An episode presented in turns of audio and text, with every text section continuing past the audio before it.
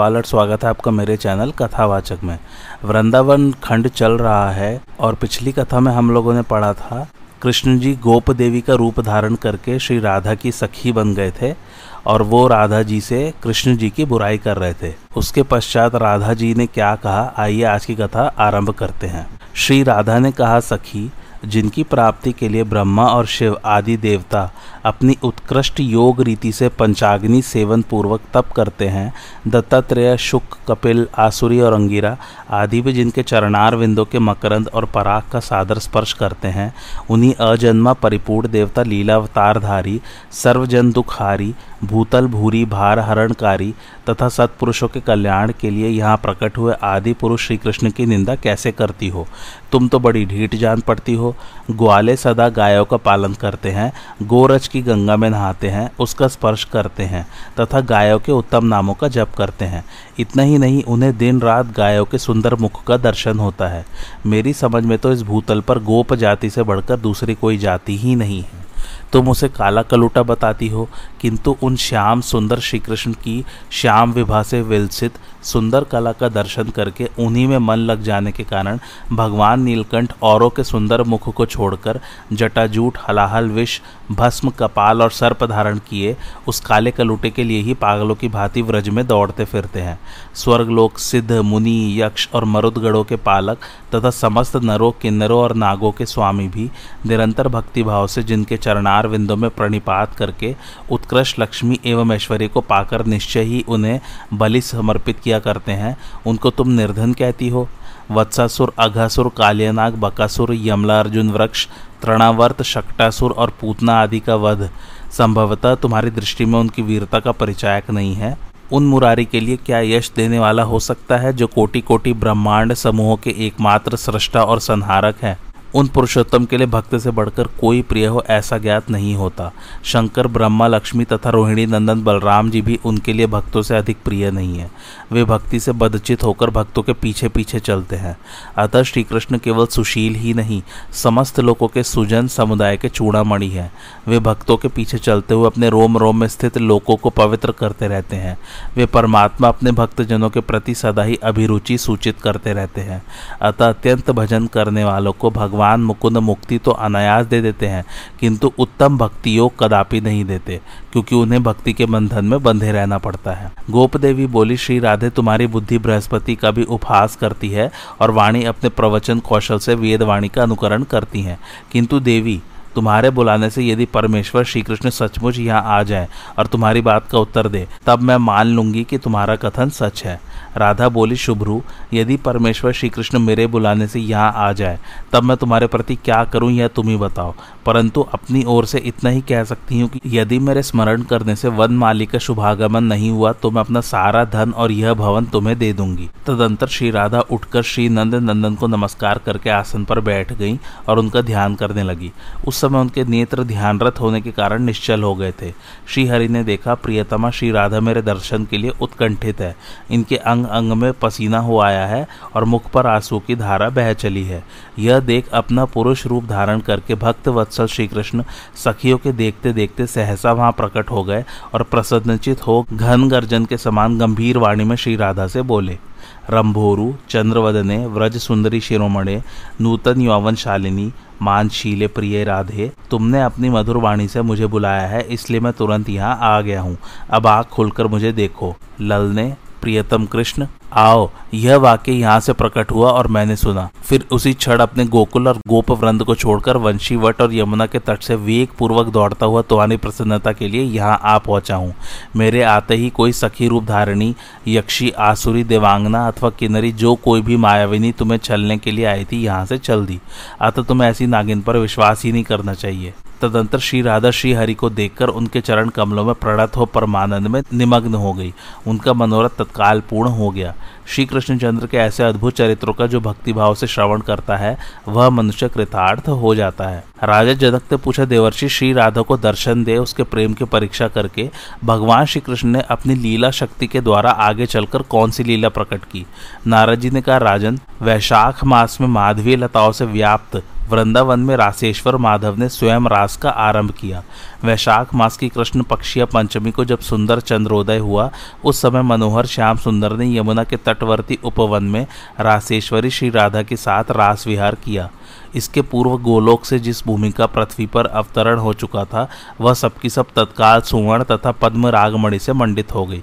वृंदावन भी दिव्य रूप धारण करके काम पूरक कल्प वृक्षों तथा माधवी लताओं से समलंकृत हो अपनी शोभा से नंदन वन को भी तिरस्कृत करने लगा।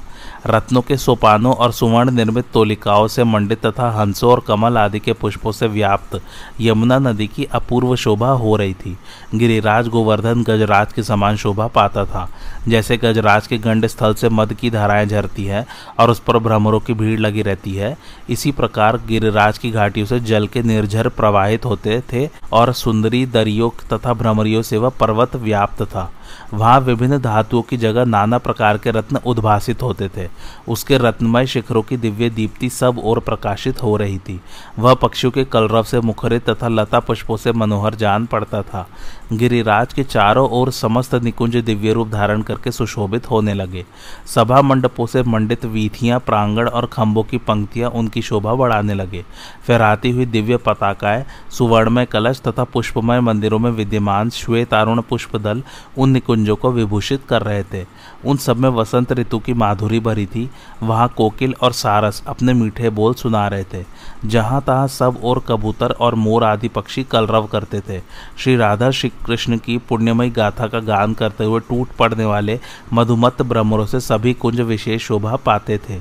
यमुना पुलिंद पर सहस्त्र दल कमलों के पुष्प पराग को बारंबार बिखेरता हुआ शीतल मंद सुगंध समीर प्रवाहित हो रहा था।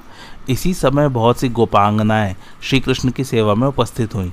कोई गोलोक निवासिनी थी, कोई शैया सजाने में सहयोग करने वाली थी, कोई श्रृंगार धारण कराने की कला में कुशल थी तो कोई द्वारपालिका थी। कुछ गोपिया पार्षद नाम धारिणी थी, कुछ छत्र चंवर धारण करने वाली सखियाँ थी और कुछ श्री वृंदावन की रक्षा में नियुक्त थी। कुछ गोवर्धन वासिनी कुछ कुंज विधायिनी और कुछ निकुंज निवासिनी थी।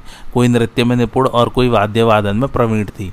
उन सबके मुख अपने सौंदर्य, माधुर्य से चंद्रमा को भी लज्जित करते थे। वे सबकी सब किशोरावस्था वाली तरुणियाँ थी। इन सबके बारह युद्ध श्री कृष्ण के समीप आए। इसी प्रकार साक्षात यमुना भी अपना युद्ध लिए आई। उनके अंगों पर नील वस्त्र शोभा पा रहे थे। वे रत्नमय आभूषणों से विभूषित तथा श्यामा सोलह वर्ष की अवस्था अथवा श्याम कांति से युक्त थी। उनके नेत्र प्रफुल्ल कमल दल को तिरस्कृत कर रहे थे। उन्हीं की तरह जवहू नंदनी गंगा भी युद्ध बांधकर वहाँ आ पहुँची। उनकी अंग कांति श्वेत गौर थी। वे श्वेत वस्त्र तथा मोती के आभूषणों से विभूषित थी। वैसे ही साक्षात रमा भी अपना युथ लिए आई। उनके श्रृंगों पर अरुण वस्त्र सुशोभित थे। चंद्रमा किसी अंग कांति, अधरों पर मंद मंद ह्रास की छटा तथा विभिन्न अंगों में पद्म रागमणि के बने हुए अलंकार शोभा दे रहे थे। इसी तरह कृष्ण पत्नी के नाम से अपना परिचय देने वाली मधु माधवी, अर्थात बसंत लक्ष्मी भी वहाँ आई। उनके साथ भी सखियों का समूह था। वे सबकी सब प्रफुल्ल कमल किसी अंग कांति वाली, पुष्पहार से अलंकृत तथा सुंदर वस्त्रों से सुशोभित थी। इसी रीति से साक्षात विरजा भी सखियों का यूथ लिए वहाँ आई। उनके अंगों पर हरे रंग के वस्त्र शोभा दे रहे थे। वे गौर, वर्ण तथा रत्नमय अलंकारों से अलंकृत थी। ललिता, विशाखा और लक्ष्मी के भी यूथ वहाँ आए। इसी प्रकार अष्ट सखियों के, षोडश सखियों के तथा बत्तीस सखियों के संपूर्ण यूथ भी वहाँ आ पहुँचे। भगवान श्याम सुंदर श्री कृष्ण उन युवती जनों के साथ रासमंडल की रंगभूमि में बड़ी शोभा पाने लगे। जैसे आकाश में चंद्रमा ताराओं के साथ सुशोभित होते हैं, इसी प्रकार श्री वृंदावन में उन सुंदरियों के साथ श्री कृष्ण चंद्र की शोभा हो रही थी। उनकी कमर में पीताम्बर कसा हुआ था, वे नट वेश में सबका मन मोह लेते थे। उनके हाथ में बेत की छड़ी थी। वे वंशी बजाकर उन गोप सुंदरियों की प्रीति बढ़ा रहे थे। माथे पर मोर पंख का मुकुट, वक्षस्थल पर पुष्पहार एवं वनमाला तथा कानों में कुंडल यही उनके अलंकार थे। रति के साथ रतिनाथ की जैसी शोभा होती है, उसी प्रकार रास मंडल में श्री राधा के साथ राधा वल्लभ की हो रही थी। इस प्रकार सुंदरियों के अलाप से संयुक्त होकर साक्षात श्रीहरि अपनी प्रिय राधा के साथ यमुना के पुण्य पुलिन पर आए। उन्होंने अपनी प्राण वल्लभा का हाथ अपने कर कमल में ले रखा था। यमुना के मनोहर तीर पर उन सुंदरियों के साथ श्याम सुंदर थोड़ी देर बैठे रहे। फिर मधुर मधुर बातें करते हुए अपने प्रिय वृंदा विपिन की शोभा निहारने लगे। वे श्री राधा के साथ चलते और हास विनोद करते हुए कुंजवन में विचरने लगे। एक कुंज में प्रिया का हाथ छोड़कर वे तुरंत कहीं छिप गए, किंतु एक शाखा की ओट में उन्हें खड़ा देख श्री राधा ने माधव को अविलंब जा पकड़ा। फिर श्री राधा उनके हाथ से छूटकर पग पग पर नुपुरों का झंकार प्रकट करती हुई भागी और माधव के देखते देखते कुंजों में छिपने लगी। माधव हरि ज्यो ही दौड़कर उनके स्थान पर पहुँचे, त्यों ही राधा वहाँ से अन्यत्र चली गई। वृक्षों के पास हाथ भर की दूरी पर इधर उधर वे भागने लगी। उस समय श्री राधा के साथ श्याम सुंदर हरि की उसी तरह शोभा हो रही थी, जैसे सुवर्ण लता से श्याम तमाल की, चपला से घन मंडल की तथा सोने की खान से नीलाचल की होती है। वृंदावन में रास की रंग स्थली में रति के साथ कामदेव की भांति विश्व मोहिनी श्री राधा के साथ मदन मोहन श्री कृष्ण सुशोभित हो रहे थे। जितनी व्रज सुंदरिया वहाँ विद्यमान थी, उतने ही रूप धारण करके रंगभूमि में नट के समान नटवर श्री कृष्ण रास रंग में नृत्य करने लगे। उनके साथ संपूर्ण मनोहर गोप सुंदरिया भी गाने और नृत्य करने लगी। अनेक कृष्ण चंद्रों के साथ वे गोप सुंदरिया ऐसी जान पड़ती थी।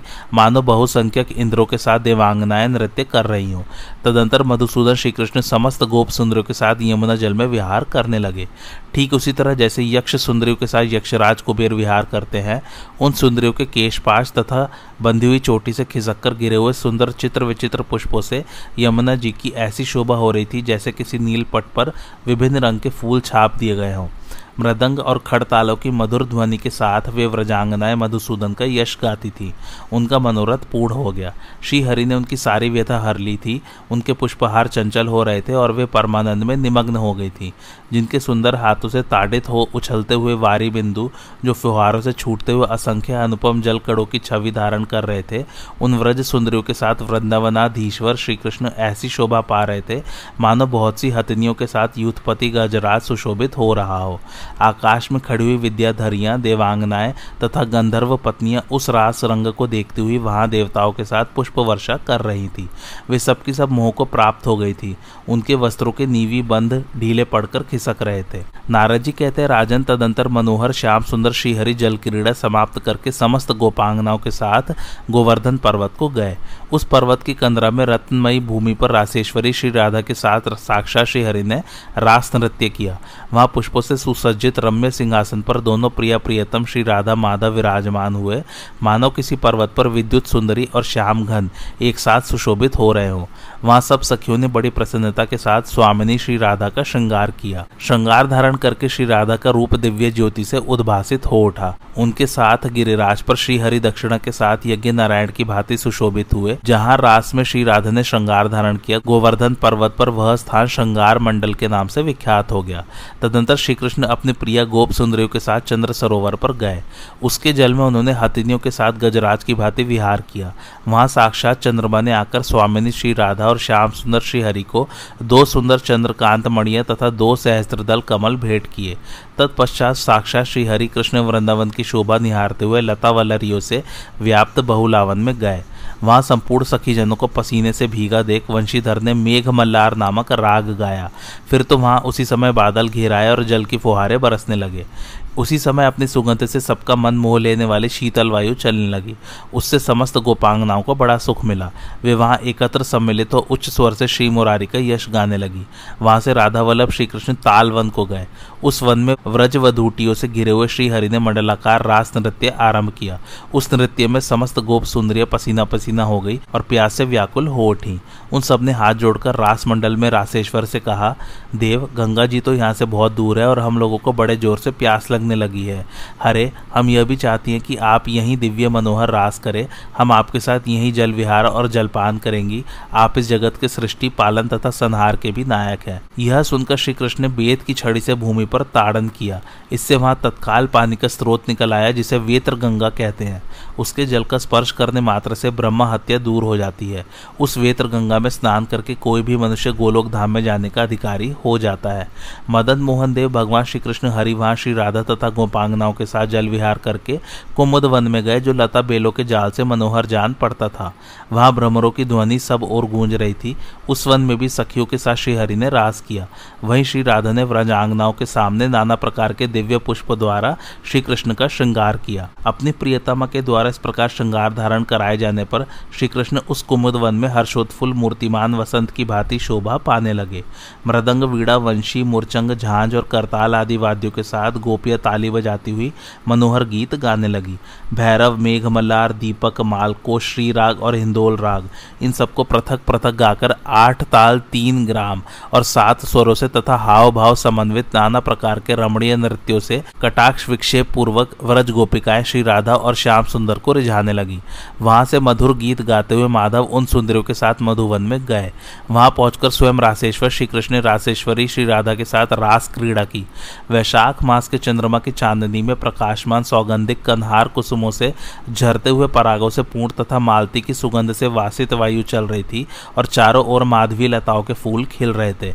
इन सबसे सुशोभित निर्जन वन में गोपांगनाओं के साथ श्री कृष्ण उसी प्रकार रम रहे थे, जैसे नंदन वन में देवराज इंद्र विहार करते हैं। नारद जी कहते हैं, नरेश्वर, इस प्रकार रमणीय कुमुद वन में मालती पुष्पों के सुंदर वन में, आम नारंगी तथा नींबुओं के सघन उपवन में, अनार, दाख और बादामों के विपिन में, कदम श्रीफल और कुटजों के कानन में, बरगद कठल और पीपलों के सुंदर वन में, तुलसी, कोविदार, केतकी, कदली, करील कुंज, बकुल तथा मंदिरों के मनोहर विपिन में विचरते हुए श्याम सुंदर व्रज वधूटियों के साथ कामवन में जा पहुँचे। वहीं एक पर्वत पर श्री कृष्ण ने मधुर स्वर में बांसुरी बजाई। उसकी मोहक तान सुनकर व्रज सुंदरिय मूर्छित और विवल हो गई। आकाश में देवताओं के साथ विमानों पर बैठी हुई देवांगनाएँ भी मोहित हो गई। कामदेव के बाड़ों से उनके अंग अंग बिन गए तथा उनके नीबी बंध ढीले होकर खिसकने लगे। स्थावरों सहित चारों प्रकार के जीव समुदाय मोह को प्राप्त हो गए। नदियों और नदों का पानी स्थिर हो गया तथा पर्वत भी पिघलने लगे। कामवन की पहाड़ी श्याम सुंदर के चरण चिन्हों से युक्त हो गई, जिसे चरण पहाड़ी कहते हैं। उसके दर्शन मात्र से मनुष्य कृतकृत्य हो जाता है। तदंतर राधा वल्लभ श्री कृष्ण नंदीश्वर तथा बृहत्सानु गिरियों के तट प्रांत में रास विलास किया। वहाँ गोपियों को अपने सौभाग्य पर बड़ा अभिमान हो गया। तब श्रीहरि उन सबको वहीं छोड़ श्री राधा के साथ अदृश्य हो गए। उस निर्जन वन में श्री कृष्ण के बिना समस्त गोपांगनाएँ विरह की आग में जलने लगी। उनके नेत्र आँसू से भर गए और वे चकित हेरनियों की भांति इधर उधर भटकने लगी। जैसे वन में हाथी के बिना हथनियाँ और कुरर के बिना कुररियाँ व्यथित होकर करुण क्रंदन करती हैं, उसी प्रकार श्री कृष्ण को न देखकर व्यथित तथा विरह से अत्यंत व्याकुल हो व्रजांगनाएँ फूट फूट कर रोने लगी। लगी वे सबकी सब एक साथ मिलकर तथा पृथक पृथक दल बनाकर वन वन में जाती और उन्मत की तरफ़ वृक्षों तथा लता समूह से पूछती तरुओं तथा वलरियो, शीघ्र बताओ हमारे प्यारे नंद नंदन कहाँ जा छिपे हैं? अपनी वाणी से श्री कृष्ण श्री कृष्ण कहकर पुकारती थी। उनका चित्त श्री कृष्ण चरणार विंदों में ही लगा हुआ था, अतः वे सब अंगनाएँ श्री कृष्ण स्वरूपा हो गईं। ठीक उसी तरह जैसे भ्रंग के द्वारा बंद किया हुआ कीड़ा उसी के चिंतन से भ्रंग रूप हो जाता है, इसमें कोई आश्चर्य की बात नहीं है।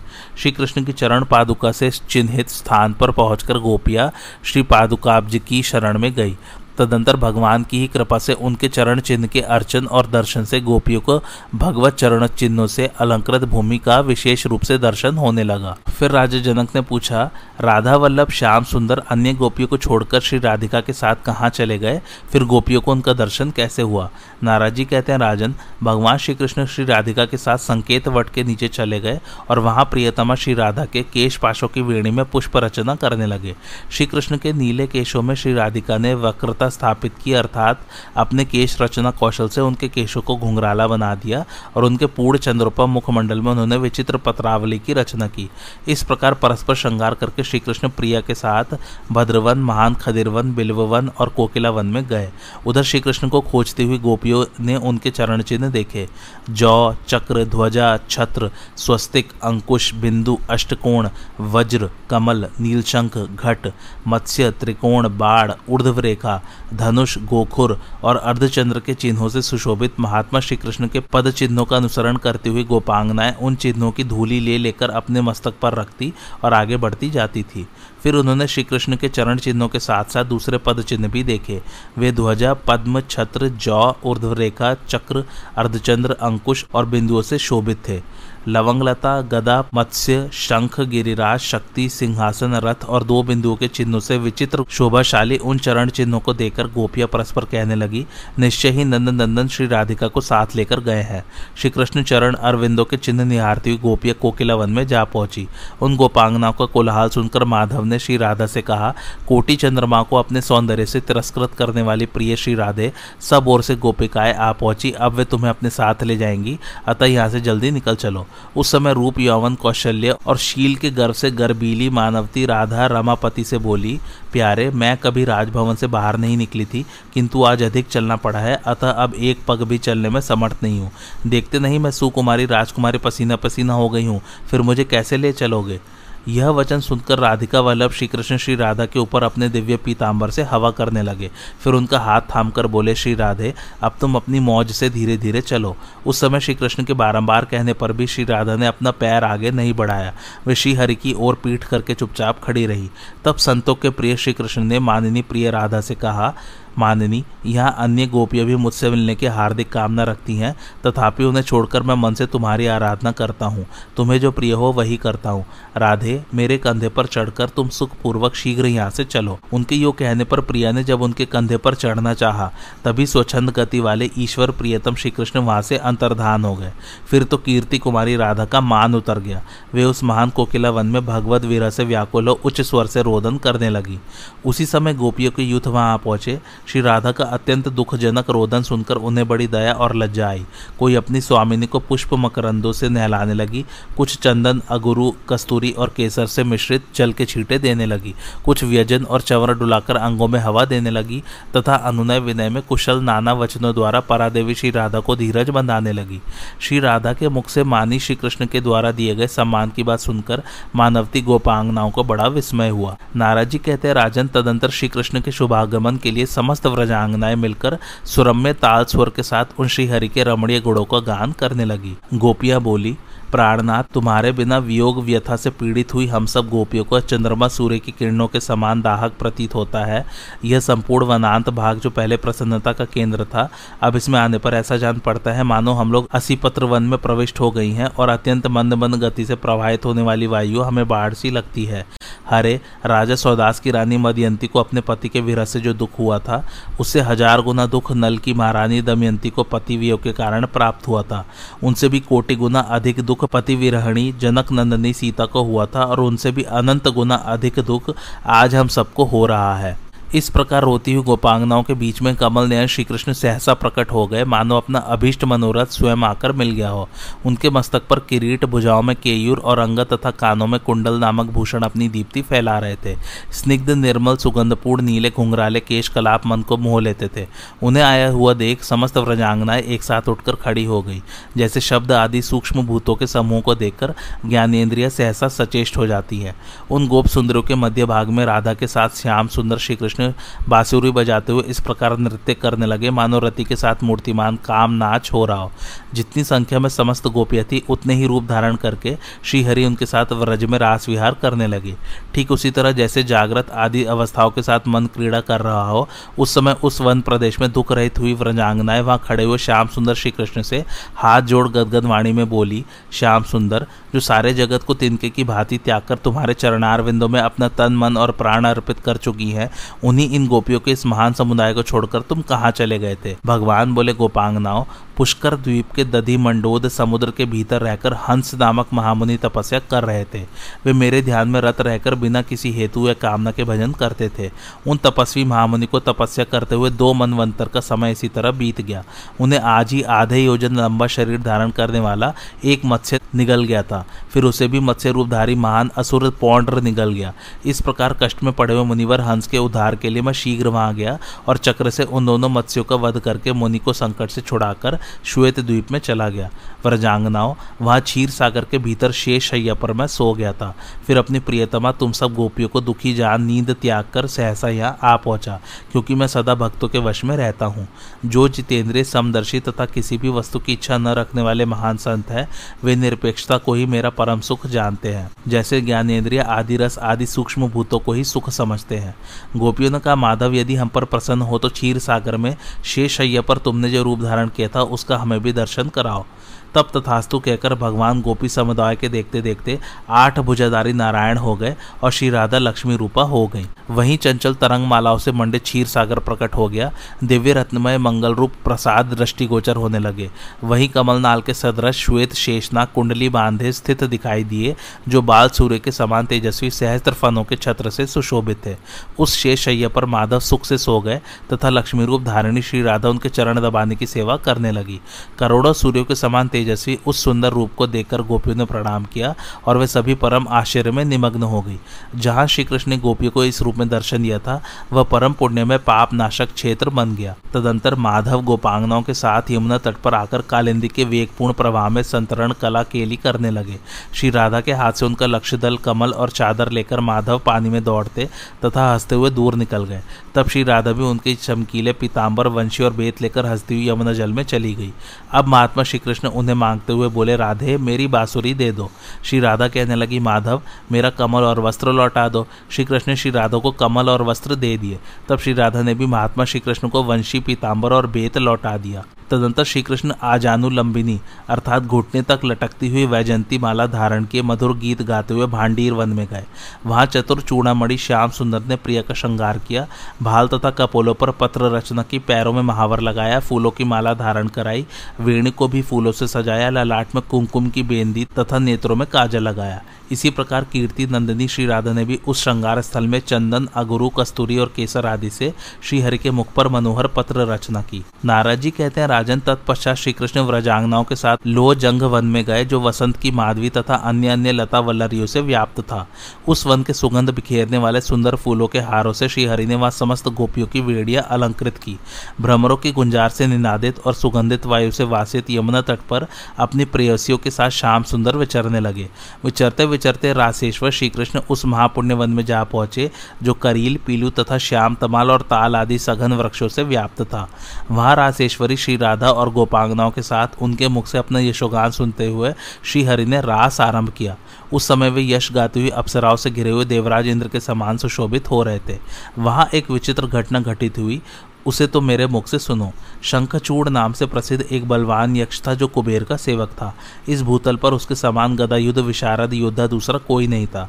एक दिन मेरे मुँह से उग्रसेन कुमार कंस के उत्कट बल की बात सुनकर वह प्रचंड पराक्रमी यक्षराज लाख बार लोहे की बनी हुई भारी गदा लेकर अपने निवास स्थान से मथुरा में आया। उस मदोन्मत वीर ने राजसभा में पहुंचकर वहाँ सिंहासन पर बैठे हुए कंस को प्रणाम किया और कहा, राजन, सुना है कि तुम त्रिभुवन विजयी वीर हो, इसलिए मुझे अपने साथ गदा युद्ध का अवसर दो। यदि तुम विजयी हुए तो मैं तुम्हारा दास हो जाऊँगा, और यदि मैं विजयी हुआ तो तत्काल तुम्हें अपना दास बना लूँगा। तब तथास्तु कहकर एक विशाल गदा हाथ में ले कंस रंग भूमि में शंख चूड़ के साथ युद्ध करने लगा। उन दोनों में घोर गदा युद्ध प्रारंभ हो गया। आज की कथा यहीं समाप्त होती। कैसी लगे आप लोग को मेरी कथा, मुझे कमेंट करके ज़रूर बताइए। और मेरे चैनल कथावाचक को लाइक, शेयर और सब्सक्राइब ज़रूर कीजिए। थैंक्स फॉर वॉचिंग, धन्यवाद।